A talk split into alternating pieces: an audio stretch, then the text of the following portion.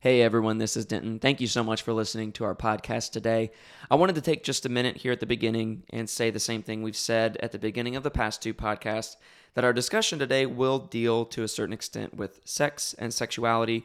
And so we want to give you a heads up on that. Make sure that you're aware. If you're listening with children, you may want to just listen to this ahead of time before you allow them to listen. It's nothing explicit, but it is things that could bring up topics that maybe your child isn't ready for yet. And so we would encourage you as parents to listen to this ahead of time before you allow your children to listen. Thank you so much. All right, welcome back to another episode of Empires of the Future. We are looking at and getting towards the end of Carl Trueman's book,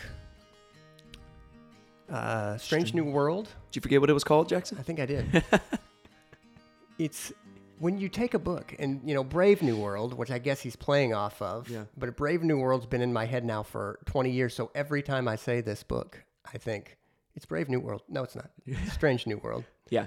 uh, which for some reason is less catchy. Yeah. Um, so so Let me quiz you on this. What's the subtitle? right. What is it? No, I have no idea. How thinkers and activists redefined identity and sparked the sexual revolution. I just knew that off the top of my head. uh, yeah, I'm sure you did. yeah, that's I did. good. I did. Uh, well, what we're talking about today, look, it's a, a pretty lightning rod kind of issue in today's culture. Um, but here's the thing uh, God knows, and we know, that sexuality is both powerful and dangerous and important and fundamental. And really, uh, uh, I mean, goodness, so many issues we're going to go into today. But one of the questions is how fundamental? Uh, and that's where we really want to land. And I mean, spoiler spoiler alert, very fundamental. Uh, and so we'll get there. But I, I appreciate what we're going to look at is sort of um, a short history of sort of the LGBTQ plus movement and changes that have occurred. I think that uh, obviously we're all aware in a lot of ways of changes that have occurred, but it's important to kind of take stock of that because we're going to get to okay, but where does this uh, movement stand today, and does it look different from the outside versus the inside? And, and, and I think it does. You mean from the outside of the LGBTQ movement Right. to the inside? Yeah. I don't know what it looks like on the inside. Right, and and so uh, an analysis. I mean, you appreciate this is how academic works uh, are helpful Yeah. to to take time both to interview, compile research and news reports uh, about uh, different angles on an issue for the purpose of okay, here here is what is going on. Here are some things that are happening uh, within this movement. So he starts with this this claim that I think most people would identify as true. Uh, the coalition of lesbian, gay, bisexual, transgender, and queer people is without a doubt the greatest political success story of the last half century. Yeah. So in other words, the LGBTQ plus movement. Right. Yeah. Right. Uh, considering uh, 1960s, homosexuality is still illegal in many Western countries. Um, I remember this. Do you remember uh, Barack Obama having different positions on this? Oh yeah, yeah. That was such a wild thing that um, uh, when he ran for his first term, I think right, he was saying, "No, I'm I'm not um, wanting to to legalize homosexuality or hom- homosexual marriage. Homosexuality was not illegal, but same sex marriage was not a, a concept yet." And even Barack Obama was like opposed to that in 2000 was it eight? Yep. Uh, then in 2012, kind of shifted. Right, and and keep in mind that uh, the way politicians in general work is they assess public opinion, and literally when the polls move past, say, a fifty percent mark, all of a sudden uh, they have a new opinion. Yeah. Um, and so this is one thing just to note that uh, support for gay marriage in general in in a democratic country such as ours. There was a shift that occurred from 2008 to 2012 um, because as politicians do uh, barack obama had supported gay marriage when he was a senator but then a lot of people uh, move their opinions around when they're running for president, and Yeah. and so you had that, um, and so he didn't. He didn't support gay marriage uh, at first, and in fact spoke against it, uh, and then spoke for it in 2012. Yeah. Doesn't that too? I'd like, I, I don't I don't hate politicians or anything like that. Um, but doesn't that sort of make a lot of politicians seem very spineless? When you see their position moving with the cultural times and uh, they're opposed to something at times vehemently, but then uh, for it when they find it to be advantageous to them in their career to be for it. And even, you know, their policies will change accordingly. Like they'll begin voting differently because of how they feel like them being perceived as for that thing is going to be good for their career. Right. It, it It- makes me think, man, they are sure, spineless bunch, a lot of them. it takes advantage of the fact that I mean, one of our human weaknesses is we are. Uh, there are constantly little humans being born. People came of age between 2008 and 2012, and literally went, "Oh, I I don't remember the fact that he was ever against uh, gay marriage, and so it doesn't make a big difference to me." Um, and and that's it, it's so strange. I mean, anybody, uh, I think most people would agree that it's just strange getting older because to me, uh, the presidency of Barack Obama is uh, doesn't feel like that long ago because you know I was an adult working in pretty much the same job uh, that I'm working in now, uh, and we relate to change based upon how much we're changing in a lot of ways, and uh, and so politicians and politics in general is about. Uh, I think exploiting weaknesses in a lot of ways, exploiting opinions and change of opinions, and so yeah, I agree with what you're saying. It Yeah. just it uses a weakness of uh, being human. Yeah. Which is maybe why a lot of politicians who have a spine don't make it very far. I don't know. Maybe. But that's I'm getting way too political here. I'm sorry. We could step away from that that topic. But yeah, it's been interesting to see um, sort of how the the LGBTQ movement has has grown and even just a short amount of time. It's just I mean, you can't hardly go a few days without hearing the the terms LGBTQ. If you listen to the news or the radio, um, you're going to hear these things, and you're going to hear them often, and not very often in a negative light, but always in in a, in a good light. Right. Um, and it's in part, I think it's taken advantage of sort of the dominance of progressive ideology that, well, it's time for people who are uh, attracted to the same gender to have all the rights uh, that everybody else has. This is this is sort of the stated intent. Uh, well, look, uh, homosexuality has been documented in history since since ancient Greece, since the beginning of the Western world. Uh, yes, if you want to trace the beginning of that change to where, uh, well, one, gay marriage wasn't desired at that time necessarily because marriage is a Christian idea, uh, and so marriage has been tied historically to children, uh, and so since uh, homosexual activity doesn't lead to children or a household uh, in in a pagan world, sex is just sex Yeah. uh, in a lot of ways. But Christians have historically and continue to tie sex to marriage because that protects the important, powerful nature of sex and then also protects a family, which is, uh, as we've talked about in the last few weeks, uh, sex should lead to children in general. That, that is the biological purpose. Um, and not every heterosexual sex act leads to children, but that is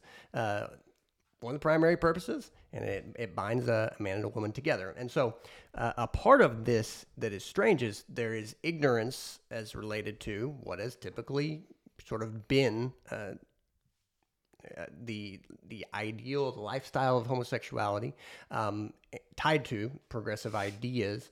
Um, but then, as marriages come to be seen as a means of self-expression rather than a safe place and a consistent place for children to be born, uh, what people want to use marriage for has changed, and that's how we ended up where we are today. But the strangest thing about today is this: uh, to voice dissent on um, any of the related terms LGBTQ plus uh, is not welcome. Yeah. And I think the first thing that, that we should say is um, look, in a pluralistic society, we have got to figure out how to live in the same community. Um, but that doesn't mean we all have to agree with each other or affirm each other. And there's a there's a locomotive running at each other, which is do other people have to affirm my Christian beliefs? No, I don't think so. But in the same way, I don't have to affirm other beliefs, uh, other ideologies, such as uh, LGBTQ ideologies. Yeah, yeah. The just the shift over, you know, think about the past fifty years, say, and you see the shift of um, lesbian, gay, bisexual relationships and lifestyles being so um, at that time, uh, I don't know, you might say stigmatized, uh, so frowned upon, to today where it's a complete reversal. Where not where those things are not only no longer frowned upon, but celebrated, and not only celebrated, any dissent to those kinds of lifestyles is not tolerated in any shape, form, or fashion. Right. Um, and so, you know, you maybe for a while in the early early days of the movement would hear things like and ideas like, well, let's just live our lives, let them live theirs. It's fine. They can have uh, have whatever they want their way. We'll we'll do things our way. Just leave each other alone. How long did that last? Like like five minutes, where it quickly moved from no longer is it well you can have your opinion, I'll have mine. You can live your life, I'll have mine. To now, no, you need to not only accept or allow me to live my life, but you need to accept it as good and and celebrate it. And if you don't, then then the stigma is now on you. Right. And so, what we're going to do here, um, and, and what this chapter outlines, is what is happening uh, within the LGBTQ movement, how we got to where we are now, because this is going somewhere, and, and it's pretty clear where it's going. Uh, the situation that we have right now, politically, where it is useful for political parties to engage a voting bloc, uh, is not helpful for civility. It is not helpful to create a path forward because what it does is it creates more culture war. It creates more uh, anger, frustration.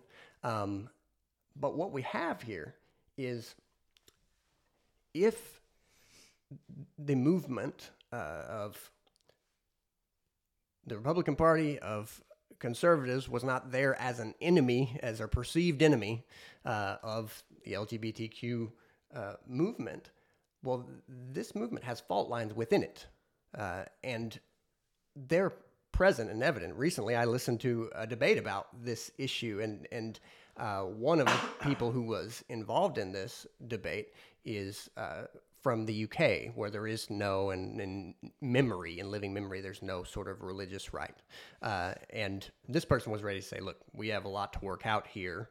Um, but the person who was from this country is saying, "No, if if only there weren't conservatives, there would be basically peace. Everything would be working. And and I just don't think that's true. Right. And and I think that that's the case we're going to make about it. And so um, this this connection, this grouping together of LGBTQ is he titles it. Uh, Carl Trueman as a marriage of convenient, a grouping of different ideas under the same umbrella. And they are genuinely different ideas. Uh, and so we want to be clear about that. And so the first idea that is really different is that they differ on the nature and status of sex. Mm-hmm. Here, what does that mean? Uh, homosexuality in men has been more about the sex act itself, typically. Um, but with women, it's typically been more about affection and companionship mm-hmm. first. Uh, and so, as a, as a primary issue, and if you ask, okay, well, when when did that change? Well, it really changed with the AIDS crisis uh, of the 1980s.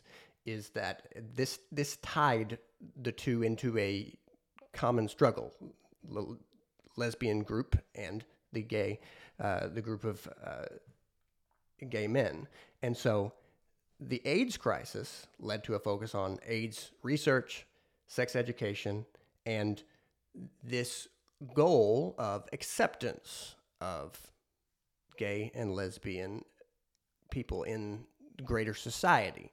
Um, and so, this shared sense of struggle and victimhood and a shared understanding of biological sex differences. And pay close attention to that phrase, biological sex differences, which means it matters what a man is and it matters what a woman is. Uh, and a shared aversion to what they call a heteronormative society, the expectation that men will be with women and women will be with men. That is what tied these groups together. And this this third element is going to be important later. This aversion to a heteronormative society is important uh, to tie in the later groups. How do these other later groups come in? But first, this is uh, this is powerful for me because having been born in 1980, I remember. I mean, frankly, I remember as a kid seeing all kinds of commercials about, hey, AIDS, about, I, I, remember seeing news stories about the AIDS epidemic. I didn't know what was going on exactly, but I knew there was an AIDS epidemic. Um, do you remember? I mean, that yeah. obviously you're uh, over 10 years younger than me, but yeah. do you, so you have no memory of like public service announcements? I remember commercials. It was just a major discussion point. Yeah. Not, yeah, not really for me. I was born in 92. Um, and so by the time I was old enough to remember things, I think understandings around AIDS and kind of how it spreads and um, just I think by that time we had a better understanding of exactly what it was right. and, and, things like that. And so, uh, to be honest with you, I mean, I I had a a sense growing up, even you know, getting into like high school and stuff. I had a sense of what AIDS was, as far as it was a disease. It was not a very good disease. Uh, it was it was deadly essentially. Um, but I had no idea, even you know, up getting into high school wasn't until then that I realized that uh, kind of how it was transmitted and things mm-hmm. like that. I think for me, um, in college, I watched the movie um, for one of my classes, Philadelphia, mm-hmm. with Tom Hanks. Yep. Um, that was one of the first times I began to, and then through like a documentary I saw and things like that, that I came to kind of understand the, the AIDS epidemic and the AIDS crisis back in like the 80s and stuff. So, no, but for me, it was not something that I grew up with so much as learned about in a more historic nature. Right. And this, you know, uh, it's always hard to remember uh, when sort of kind of public service service announcements stop and uh, and there's part of the challenge is there's always things going on that are that need to be talked about and so i just remember this well and and so this is an important milestone uh, that tied together uh, lesbians and gays into a coalition which historically had not been uh, right look feminism opposes uh, male privilege, um, masculinity. I mean, there's a division. Right. So, so, so, um, lesbians largely, kind of the issue they took with gay men was that they, although they were gay and maybe faced stigma due to that, they still experienced in their mind the the you know blessings, the benefits that come from being male. And so for them, there really wasn't until um, the AIDS crisis, there really wasn't a, a, large sense of like we have that much in common with these uh, this other group. They still enjoy a lot more privileges than we do. There was still a, a sort of a victim hierarchy, I think. Yeah. But they came together, like you said, out of a marriage of convenience. But the difference comes then. Um, I don't know if we want to go ahead and get to that. Whenever you add in the T mm-hmm. to LGBT, um, because there are at least understandings with between lesbianism and homosexuality and like I don't want to don't even really know how to say it. I don't want to say gays, but uh, between lesbians and gay men, um, there was at least still they they had in common an understanding necessarily of biological differences and a difference between men and women. Um, that was necessary for for their understanding and and their framework. Um, that is that changes when you begin to get to the trans movement. Right. Right. And and I mean, clearest way to say this, and this is the way Carl Trueman states it, quote, the addition of the T to LGB is incoherent. Why? Well, look, if you say as a woman, I am attracted to women, there's content to that assertion. We know what a woman is. If we know what a woman is, that statement makes sense.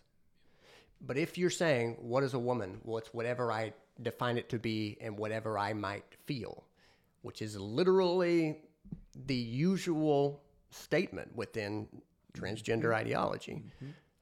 you no longer are a lesbian. And if if you think this sounds a little bit too obscure, no, this is playing out in news stories right now. Uh, Yeah. uh, that someone uh, is attracted to someone uh, of the same gender, but then that person feels that they are not that gender any longer. Well, uh, I mean, we're reading about this. Am I a lesbian if I'm attracted to someone who doesn't identify as a woman? And there's a whole host of incoherent struggles that then uh, accompany that. But this is clear. It is incoherent to say you are same sex attracted if sex doesn't mean anything.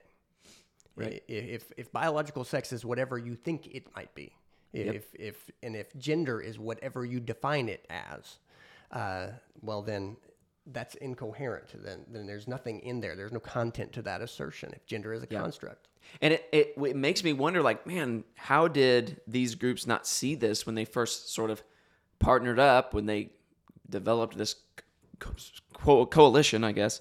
Um, how did they not see this issue? Because for what it means to be a lesbian or be gay is that I, as a woman, am attracted to women, or I am, as a man, am attracted to men. And then the transgender movement and, and those people come along and say, ah, yes, but you can be a man even though you don't have male parts. You can be a woman even though you were born a man. And how did they not see okay, well that doesn't really compute. Like I don't I don't even really understand other than mutual victimhood uh, as they perceived it. I don't understand how the two can even see themselves as working together whenever there's such differences because where where the L, G, and B necessarily understand a a sex binary to an extent and a, and a difference in genders, a gender binary that's necessary for their understanding of their sexuality. The T says the opposite. The transgender movement says no, actually, those things are all fluid. They're arbitrary, and and somehow they were able to still kind of partner up with them in a sense. well, right, and it's it's tied to extreme individualism, uh, to where you just never question what someone says is going on within them. But then the other thing is that um, you don't necessarily, in order to uh, in order to raise money, in order to uh, have a lobbying group, uh, you don't need a on the ground relationship style community as much as you need the perception of that network and that community. And, and then, uh, I mean, look, we, we are, I mean, we've been trained. A part of the whole point of this book is we've been trained in individualism for so long that we kind of don't recognize it anymore. That we all, to some degree, like the idea in the Western world and, and America being the tip of the individualized Western world, we like the idea that I can become anything that I want to be, and um, and we don't use our words very carefully. If we're careful, we know that that's not true. Uh, that I, I I can't just change everything about myself. I can't be as tall as I want. I can't have any ability that I want. I can't be, you know, 10 times better at math than I am, for instance. But we have loved these ideas for so long that it's leading us to confusion. It's leading us to utter confusion. Um, and so on this issue, and he goes into detail that really I don't think we need to go into too much detail. There is some philosophical basis in Marx and Nietzsche about uh, this decline. Uh, Marx about the decline in importance on physical power in men, uh, so that women have a stronger seat at the table. But then also uh, the Nietzsche, the importance of the will. Um, but I think this quote from Simone de Beauvoir is important. Uh, this this is one of the bases for it. Uh, she said, quote, one is not born, but rather becomes woman. No biological, psychic, or economic destiny defines the figure that the human female takes on in society. It is civilization as a whole that elaborates this intermediary product between the male and the eunuch that is called feminine. So this is a bold statement, but she's basically saying gender is a performance. And here's the thing. I mean, sociology is a funny discipline because yes, uh, the expectation of gender roles does vary to a degree across societies, but not so much. There's not been any society historically where, for instance, men carry babies because that's in their uh, biological ability. Um, men don't gestate babies. Um, right, okay, but aren't there gender roles that vary? They vary, but not in some sort of wildly incoherent pattern. Right. And, and, so there is a shred of truth, but not enough to take the whole store, which is in a lot of ways what the claim is now. That, well, since there is such a thing as gender roles, therefore gender is meaningless. Well, you haven't proven that point even at all. Not you haven't even begun to prove that point. Right. And although, you know, gender norms might vary from culture to culture, place to place, historically they have always been intrinsically tied to biology as well. Right. That the reality of male and fe- female has had an impact and a relation to gender differences. Right. That's always been the case and you can't just you you can't deny that. Right. I mean, uh, you have s- some basic things. The the nurturing instinct increases in childbearing. Uh, you you have certain things. Men, since men in general are physically stronger, tend to play a more protective role, but also need to. Societies have had a mechanism to protect women who are in general physically weaker from men. These are things that have have persisted throughout societies because of basic biological facts. And what we're getting at in this is that there literally is a move to throw out and and deny the existence of these basic biological facts. And that is to the peril of women first, Yeah. but society in general second. Uh, we, we just can't do it. it. It is bad.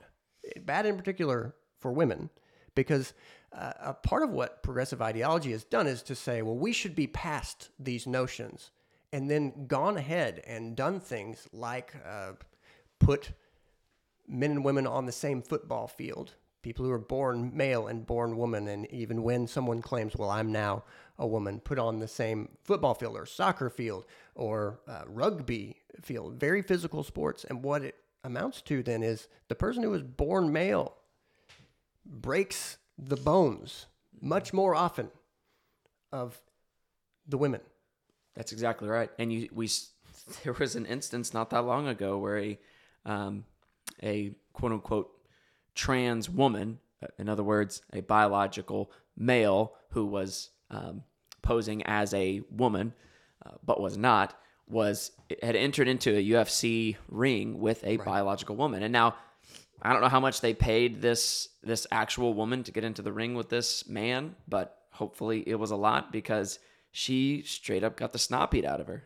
And you saw the biological realities coming to the surface. As much as this uh, this man might have been on some sort of hormone therapy, as much as he might have been wearing women's clothes, Right. the biological realities came to the surface real quick as you saw this actual female, this woman who had much better form, much better skill than this than this dude, and yet who left with like broken facial bones? It was her. Right, right, and then actually, uh, on on this issue, uh, we there's a podcast I believe in season two that is all about biological sex differences, um, and so that is there's a lot more to be said about that, but this is just one of the issues that we're facing today, um, and so there are three just really important kind of clarifying factors about this. To move to this idea that gender and biological sex are completely unrelated is unfounded and absurd. It's just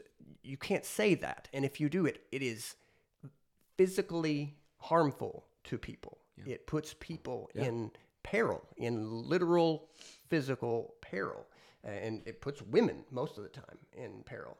And and to believe that, to believe that gender and biological sex are just completely unrelated to each other, that one doesn't have anything to do with the other. That requires you to believe some of the things that we've been stating, but I want to I want to restate them. One, that inner psychology is the ultimate authority, that whatever you think determines reality. Uh, two, that technology to change genders exists. And here's the thing about this one, there is some basic technology and some basic ideas about this, but we are not able to do this well. Right. This is at the beginning, but th- the beginning of this means we're not doing this uh, eh, to anyone's satisfaction. And you have got to read up on this if you really want to know what's going on. We're not able to create alternate sex organs Right. to to very much uh, effectiveness. No. and so it's an issue. Many of these issues. The, the thing about this is this not being talked about because the ideas are so far out in front of the reality. Well, and, and what we're saying is the ideas are not coherent with reality. It's not that uh, the ideas are in front as much as this is not going to work. Right. And wherever you are on this, please look at reality of what is actually happening on the ground because it's a lot of disappointment, mm-hmm. regret, struggle. And look, as Christians, we want to say, look, we want to help those who are struggling, but part of the beginning of helping is telling the truth about where we are. And so the technology to change genders is the second thing. First, inner psychology is the ultimate authority. Second, the technology to change genders exists. And then three, a powerful lobby group and an attractive media presence. That's how you get to where we are. And those three elements uh, are pretty different from each other. And it's hard to really sort out exactly what's happening with each of them for various reasons. Because I don't know anyone who has a degree in psychology and in plastic surgery Yeah. and in political science uh, and is up to date on how this movement is happening. You don't have that. So, since there's a lot of movement on this issue, it's not clear what's happening. But that's the whole purpose of this particular podcast is to make a little more clear how this is moving forward and how it isn't. Right. And and I would argue as I look at those three things, only one of those is even true. So inner psychology as the ultimate authority, well, that's false. I know people want to claim it and they want to make it their ultimate authority, but it is not the ultimate authority. So that's false. Uh, the fact that there is technology that allows you to change genders, no, that's false too. Uh, no matter how much you might want to, gender transition um, doesn't exist. And gender affirming surgery, quote unquote, doesn't exist because there are biological realities that you can't that you can't change.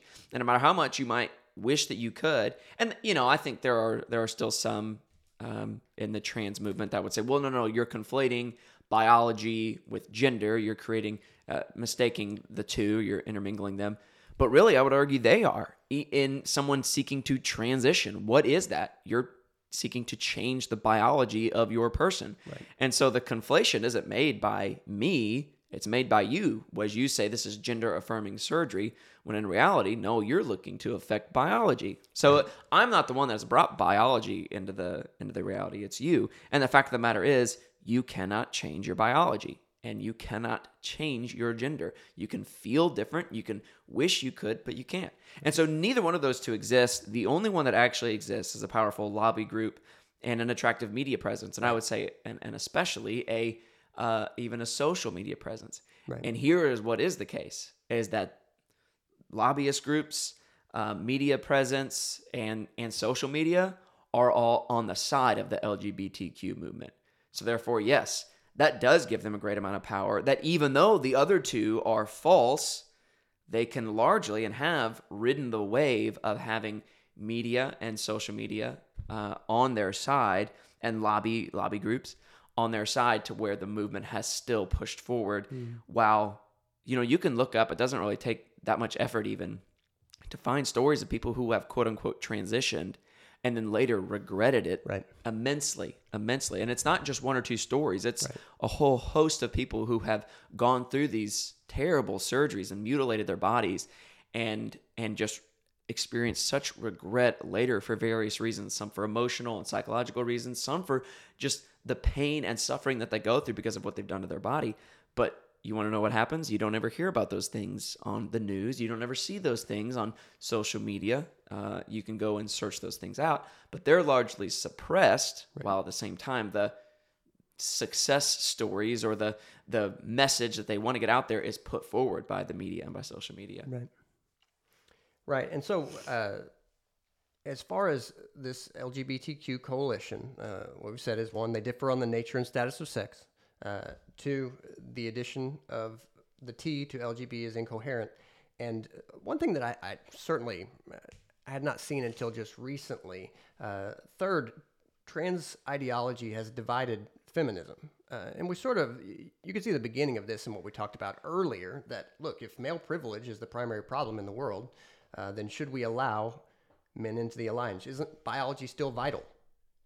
Uh, this is these are very profound questions within feminism right now, and the history of women in society is tied to menstruation. It is tied to the capacity to get pregnant, and when you want to include someone who can't get pregnant, that is a fundamentally different move than what the history of women has been uh, from the beginning. There's a lot more that could be said about this, but that's uh, straightforward. Uh, and, and it's trans ideology has divided feminism, but to all these things, you might go, well, why is this not clear? And it goes to the one reality that you brought up a minute ago, because there is a powerful lobby group and an attractive media presence. Mm-hmm. Um, it's I think this is a good point to mention um, that there are a few different ideas about how to approach this within Christianity. Uh, Rod Dreher has proposed this idea called the Benedict option. That look, this culture. I mean, according to Rod Dreher, he says, look, this culture has decided uh, they're going to try radical individualism, and all we are accomplishing right now uh, as a group of Christians, say if you tie together and then added together all of the Christians in America, is make people angry to say, why aren't you letting us do what we want to do? And this is sort of a kind of a it's an idea that basically says let's just isolate ourselves. Let's just back off and leave this culture to sort itself out. Hmm. Because then these differences will be clear. And that's true, but the problem is that the idea behind being involved in this country is that people should look for the common good and then work toward it. We should care about our neighbors Right. enough to Right. to go, well, I I don't want to see you dissolve into chaos. Right. I, I, I want to care about you. That has been that has been the idea in a lot of ways behind America is that we vote for what we believe is the common good, not just our own interests. And, and this is, I think, one of the biggest things about politics that has been lost is that we tend to think, oh, I should just vote my my desires. Well, it's about more than your desires. I mean, this is why it, citizenship is primary and fundamental to what it is to be an American. Because if you don't care about the common good, all you are doing is promoting power for your tribe. And if that sounds familiar, that is in a lot of ways where we are. But the end of that is just strife and civil war. I mean, in, in the worst case. Uh, and, and that so that's not the way. That was nobody's idea. That there, there is no idea behind America that just goes, "Oh, this is the goal is tribalism."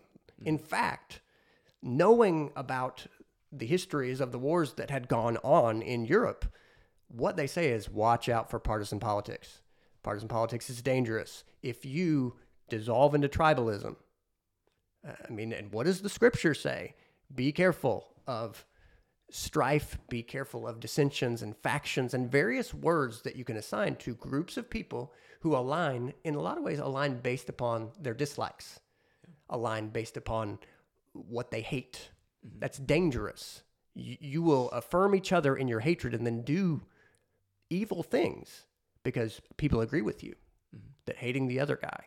Uh, this is a this is a problem common to humanity, Uh, it is it is a part of the sinful nature that we are pretty blind to now, and blind at our peril. I mean, this is dangerous where we are to be blind to this, um, but we are blind to it, and so.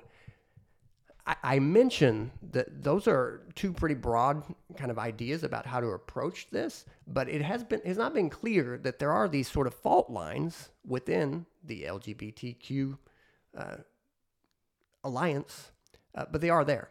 Yeah, yeah, and you're right. So that's sort of uh, the Benedict option. It's sort of like a neo-monastic uh, sort of approach, a, a withdrawal to an extent from the culture, from cultural engagement. Right. Right. I wonder if it might appeal to libertarians. I don't know uh, Maybe. exactly, but Maybe, but here here's where my mind goes with regards to that, and why we as Christians ought not take that approach is because I don't think that that is the loving and caring approach. If we come to the conclusion that these things, uh, essentially everything wrapped up wrapped up in the LGBTQ agenda, if we come to the conclusion, as the Bible ought to bring us to, that these things are bad, not just bad in the sense of they are sinful, but that they are bad for human flourishing, and that those who are engaging in, in these things and living this lifestyle, that it is for their worse, and that they will suffer because of it. And and I, I believe that to be the case. It is unloving of me to wash my hands of that and say, nope, don't care. It would be just as just like if I were to see someone walking uh, and and gonna walk off a cliff, and I just look and say, well, that stinks. But if that's the way they want to walk, that's the way they want to walk, uh, not knowing that it, they're gonna walk off a cliff. And now, if they refuse to listen to me, if they refuse my my pleas and my encouragements that that is a road leading to destruction, and they walk off that cliff, then then it's not on me at that point. But it is it is the love of the Christian that compels us to step in and and speak truth uh, to a society that so desperately needs it. Um, number one, this is in the way of the culture, or, or excuse me, this is in the way of the gospel. We preach the gospel to those that are lost because ultimately every lost person is heading towards the cliff, right? And, and apart from the gospel of Jesus Christ, the good news that He died on the cross and took the penalty for our sin, that by faith in Him we might be united to Him in His death, burial, and resurrection. We might have new life uh, and might be forgiven of our sins rather than face the wrath of God. That's the good news of the gospel that everyone so desperately needs to hear. Um, and we ought to be proclaiming that.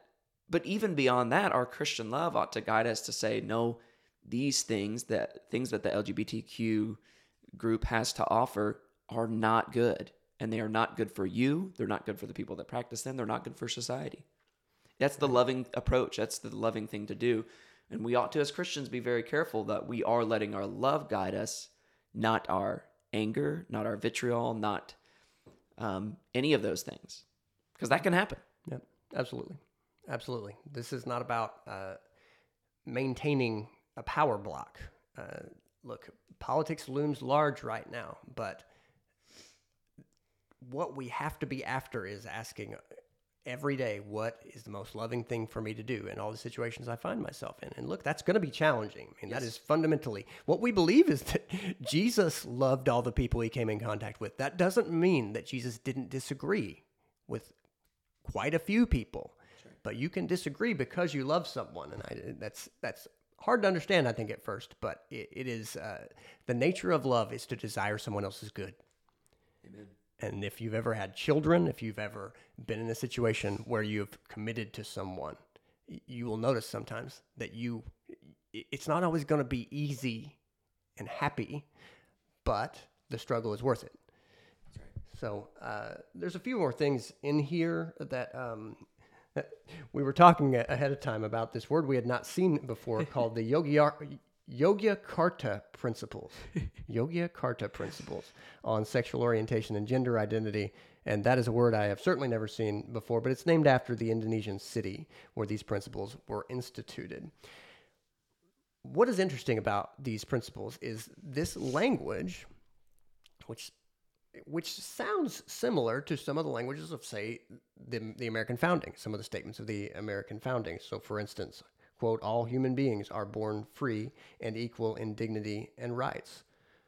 Uh, well, depending on what you mean by free, uh, we, we've already talked about in a previous uh, session uh, of this book that we are born struggling and, Right. and need someone to care for us. And I think that's a incredibly powerful and important metaphor for the fact that we have got to at every point in our lives have relationship and you have to figure out how you're going to have enough personal stability that relationships are possible. Um, and so, but but we don't have to nitpick too much yet, uh, because look, we do believe that people are equal in dignity, and depending on how you define rights, uh, you know, we we have typically understood. Well, people don't have the right to attack other people. Right. That's when we begin to take away rights. That's when police can arrest people, for instance. Um, but then the next movement uh, gets a little deeper. All human rights are universal, interdependent, indivisible, and interrelated. I think you can begin to see there's like, well, depending on what you're saying, uh, maybe, but uh, probably the the words in there. What do you mean by rights? Would be a question, and, and so Right. it becomes clear as we get to this next section. Uh, sexual orientation and gender identity, they say, are integral to every person's dignity and humanity, and must not be the basis for discrimination or abuse. I think the first word there to deal with is discrimination. What what do we mean when we talk about discrimination? Uh, well, the word discrimination has become something I don't think it was in its origins and what the word was originally intended to mean. Because, you know, if you really break down the word discriminate or discrimination, um, it's not a bad word. It's basically selecting some and not others. So we might, um, in our daily lives, discriminate on where we go eat lunch. Um, I Right, ate you pick somewhere. I, that's right. I ate lunch today at Panera and thereby discriminated against all other restaurants simply because they were not Panera. I discriminated because I wanted Panera. Um, colleges discriminate on who they allow into their universities based on grades, um, academic performance, things like that. Um, and so the word discriminate or discrimination originally didn't have negative connotations, but it is deve- it's developed negative connotations as it's been applied to things like race, where uh, what was beginning to happen, and, and this is this is all true and, and evil, is that people were being discriminated upon negatively because of their race. Um, and so people were uh, barred from restaurants, they were barred from um, certain events, they had to use certain uh, areas and, and doors and, and water fountains, places and buses, all these kinds of things. That is a form of discrimination that is bad. It's based on uh, on race, and so here we see the word discriminate now applied to sexual uh, sexual orientation or gender identity, which and one of the other problems is it's described as integral to every person's dignity and humanity. Whoa, whoa. How did we all of a sudden decide that? That a person's sexual orientation or and gender identity are, are integral to their dignity and humanity. Um, they just assert that without any discussion ahead of time. It's just asserted. Um, and these, it, I think it needs to be said, these uh, Yogyakarta principles, as they talked about them, although they're not, you maybe don't know the name, they are largely kind of the guiding principles that, as especially Western cultures have begun to begun to pass and make legislation regarding um, what they call uh, SOGI issues, which would be sexual orientation and gender identity issues they use the yogi Yogyakarta principles as kind of um, their guide as for the, how they create these policies and things. And so, even though you may not know the name, you're seeing the fruits of it Right. in culture as uh, as laws are being made and policies enacted. Right. And there are many things that could be said about what are the issues with this. Here is the clearest way to say it. If my gender identity is whatever I determine right now, and I may have a different one in a day or a week, then there's no mechanism by which to keep that up, to notify all the people you may come in contact with, nor should there be, because it is untenable. It can't work. Uh, we have these fundamental categories of male and female that we have been operating off of that then provide mechanisms for how do we how do we address people? Which restroom should I use? Uh, what is reasonable to say to someone? All this is tied fundamentally to gender identity, to to what it is to be an engendered human being, a male or a female. Um, but here is the the definition of okay, if you want to follow these principles, literally, what is claimed is if you want to follow Yogyakarta principles, uh, your sexual attraction is defined by this. Will you look inside yourself and decide what you want? There's nothing deeper than that. If you want, the detailed language involves searching uh, particular feelings and affections, but it, it is fundamentally simply that. Look inside yourself and decide what you want. That's your sexual attraction. The definition under these principles of gender identity is similar. Look inside yourself and change what you want. Well, look, here are the issues with that. One, literally anyone or anything could fit into this. What are the limits? This does not prevent, just first of all, the one that people often hear about now, this does not prevent attraction to children, but it does not prevent attraction to animals. It does not prevent, because you, you're using the language, decide what you are about, decide what you want, what you, who and what you are attracted to. Um, second thing, this may change at will, and you'll be liable if you don't keep up. Third, if external sex organs mean nothing, there is a lot of disagreement about well, what should be done with children who, when they are born, it is very plain if they are male or female. Right. Uh, and and there are some very strange ideas about uh, about this is this is sort of the cutting edge right now. Well, if it is so uh, if it is so challenging to determine someone's gender, then we need to do we need to block puberty from happening to a child so that at some point they can decide what gender they are. And for anyone who thinks, well, that's that's too far, it, it is too far. But that is that is what is coming with mm-hmm. these ideas, and you've got to see that what one generation accepts, the other, the next generation will proliferate. Um, but then, fourthly, there there is this mention of the right to found a family. Uh, founding a family is not a given, even under natural law, even in a, a marriage between a man and a woman. Uh, reproductive technologies, which we have not gotten into at all, they are very expensive. They are inefficient. Uh, they they just don't work uh, a lot of the time, and they all but they always do cost money. Uh, I'd say we've both read the same news story this week uh, about uh, a married gay couple, uh, two men in California, who wanted to adopt a boy or wanted to uh, have a boy through in vitro fertilization, but they got a girl and are suing over this.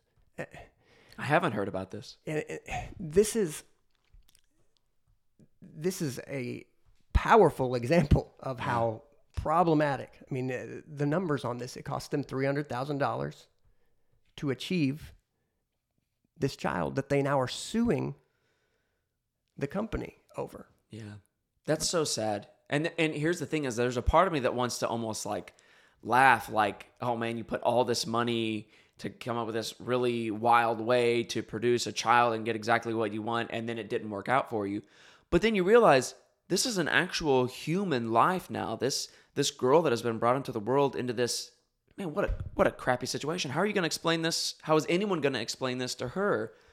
You know, that what I just it's heartbreaking. It's heartbreaking that we live in a in a society that this would even be a thought that I can just pay any amount of money uh, in order to achieve exactly what I want in in birth, even regardless of mine and my partner's um, uh, makeup or or gender identity or anything like that. It just it's so sad. I, yeah, I haven't heard that, but it's really sad. And here's another problem, and he says this in the book is that basically the idea of a family then is completely destroyed. Uh, because a family now has become something of a commodity, something of a when you know when it's seen as a right. What is my right, Right. to be able to get married and have kids? And if science can and technology can make it happen, then then it's my right. He says in the book, he says that to claim that having a family is a right is therefore to turn the family into a therapeutic phenomenon, something that exists primarily to make the parents feel good. And that's largely what has happened. And that's just so ridiculous that parenthood and the family becomes about us and something that is, as we've talked about, completely self-serving. This is this is expressive individualism. All things, even including our family and our children, become about us, either a means to or obstacles to our happiness.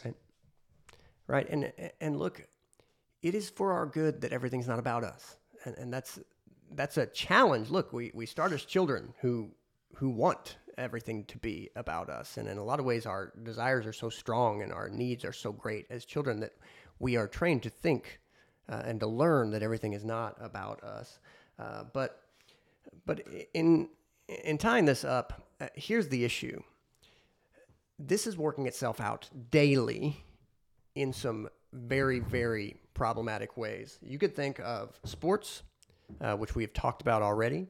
You think about prisons, uh, which, if you have not read, there's a story just recently that they put a person who considered themselves uh, female. Uh, he was born male and claimed that he had transitioned to be a woman, though he still had male sex organs, and raped women in a prison.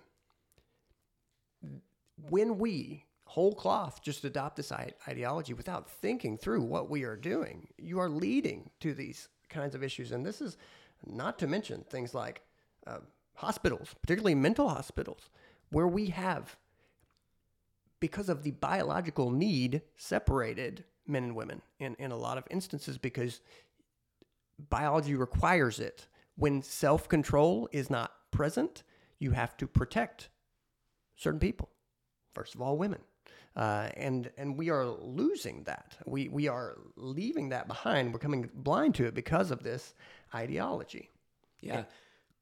Yeah, when you realize how much is, of society is shaped by the by the gender binary, um, you realize just how much is at stake if we then begin to just forsake this entirely. I mean, as you've already said, bathrooms, locker rooms, prisons, sports teams, hospitals, etc. All of these things are battlegrounds now, and areas that if we're going to uh, if we are going to adopt this mentality, have to be completely reworked, redone, or overthrown entirely. Um, and you know, we maybe think of some that's, and we think, well, that you know, okay, so sports is different. Yeah, but it doesn't end at sports. It ends, like you said, at, at prisons and hospitals and, and locker rooms. Like, man, this is no minor thing. This is an uprooting and turning on its head of of society as it stands today. And it's it's a major thing. Right, and, it, and it's marching forward. I mean, uh, Bostock decision in 2020 prohibited discrimination against transgender individuals in the workplace under Title VII, uh, and and that had been tied to race, Title VII, but extended it in the workplace, and they said it's a narrow decision. It it ex, it extends to the workplace, but that led to President Biden signing an executive order preventing, eh, quote, preventing and combating discrimination on the basis of gender identity and sexual orientation. That began to apply these same ideas in education, in colleges and other educational spaces. And uh, where we, where do we stand now? Where, where we stand is it's not just in government. Last year in 2021, Ryan Anderson's book when Harry Became Sally, which is a provocative title, but that's how all titles are in our day, was removed from Amazon. While uh, so this is this is so controversial that it can't be sold. But meanwhile, uh, Mao, Chairman Mao of China, uh, Adolf Hitler, uh, My Struggle, uh, Stalin, and even Ted Kaczynski, uh, the, the Unabomber, and, and his works are being sold still on Amazon are these ideas, which until the last 10 years, the majority of people believed that maleness and femaleness are foundational. Look, not just to society, there are entire languages. If if if uh, no, if if one is not familiar with languages like uh, Spanish uh, or uh, others, where masculine and feminine uh, is applied to every noun, uh, because historically there is a deep sense that gender is foundational to existence, to, to what it is. We believe as Christians that we will be in resurrected bodies, that I will be male forever. My, my body will be raised. Uh, it is not incidental that I am male, it is a part of creation order, who God created me to be to be celebrated, and that is what we celebrate. Yeah, and you know, I just I can't move past it uh, without just kind of drawing attention to it again. It it this last point that you made, and I was man, I was shocked when I read that in there, and I um kind of like marked it and just wrote "wow" next to it in the book. But uh, like you said, the book when Harry met Sally was removed from Amazon, and the same because it was. Uh, I guess considered hate speech or is you know not ideology that aligns with their values or that they want to promote.